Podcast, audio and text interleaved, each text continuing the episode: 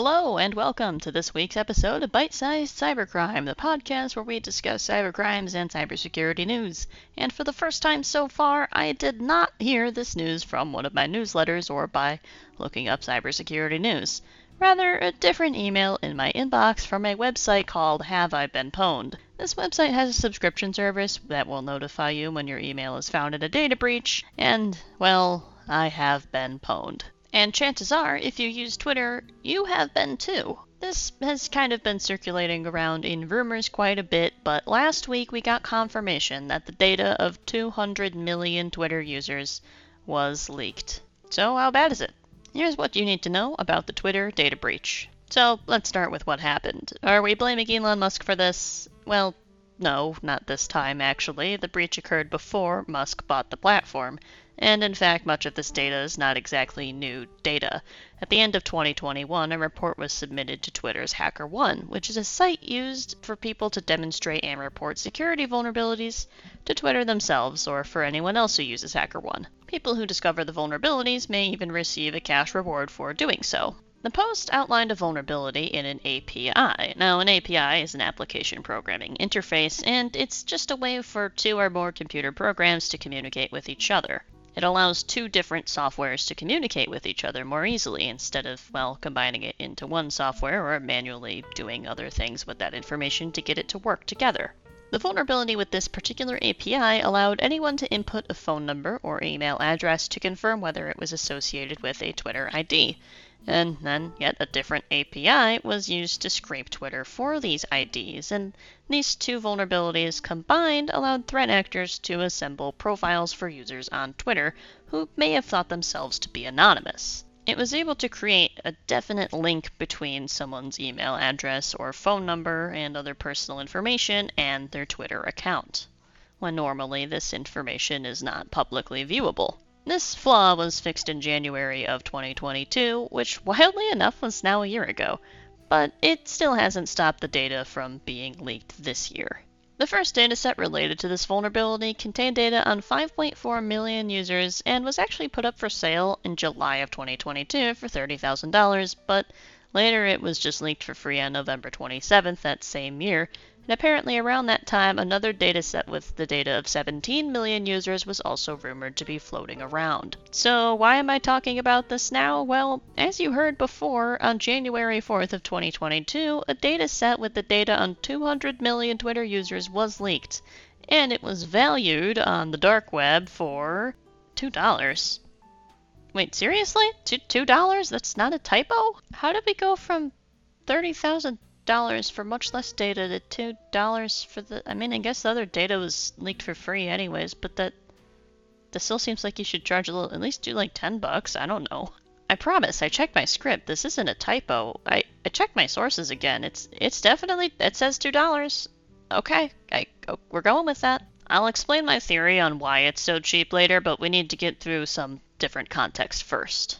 The data was released as a RAR archive with six text files, totaling up to 59 gigabytes of data across all six of the files.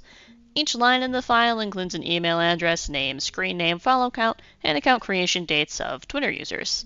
This data is not a complete set of every Twitter user, however, and I was fortunate enough to be in the mix one time, which I guess isn't so bad because I have multiple accounts. So you may be thinking, well, there's not really anything that personal in this data breach. No full names, no addresses, no credit card information, no dates of birth, not even hashed passwords, so it's not like I can get hacked. So what what's the big deal? Who cares? Well, if you were thinking that, good job because I was thinking the same thing, and that's my theory on why the data is going for so cheap. There's not a lot you can do with it, but there is still one big thing you can do with it.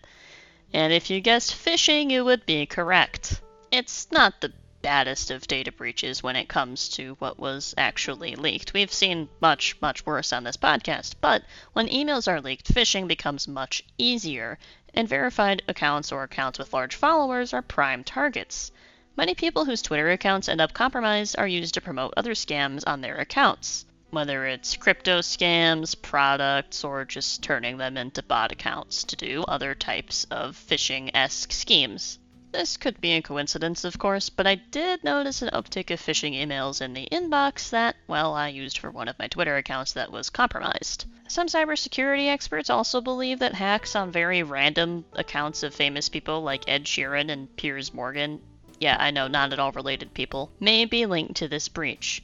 Could be that all that was needed was a proper email address to send the right scam email. One of the biggest concerns people bring up is the potential to link anonymous users with real identities. As with real phone numbers and email addresses, it's not exactly difficult to connect those dots, and there's really not much that can be done in that case. What's leaked has been leaked. If you do wish to remain anonymous on any kind of website, making a throwaway email or using a service like 10 Minute Mail, which generates a random email address that is for temporary use, is a better idea than using a personal account email. Just remember your password. Other concerns are involving the GDPR, which is the EU's strict data protection law. The GDPR requires breaches like this to be reported within 72 hours of discovery, but, well, it's been unfolding for over a year, and clearly that is not what happened. Some are concerned that fines will be imposed on Twitter or that the GDPR will force Twitter to halt operations in the European Union as a whole, especially if cybersecurity issues remain unaddressed in the future. I don't think the EU losing access to Twitter is very likely, personally, but large fines aren't outlandish. Only time will tell if Twitter improves its security and stays out of trouble, and in the EU. Was this a big data breach?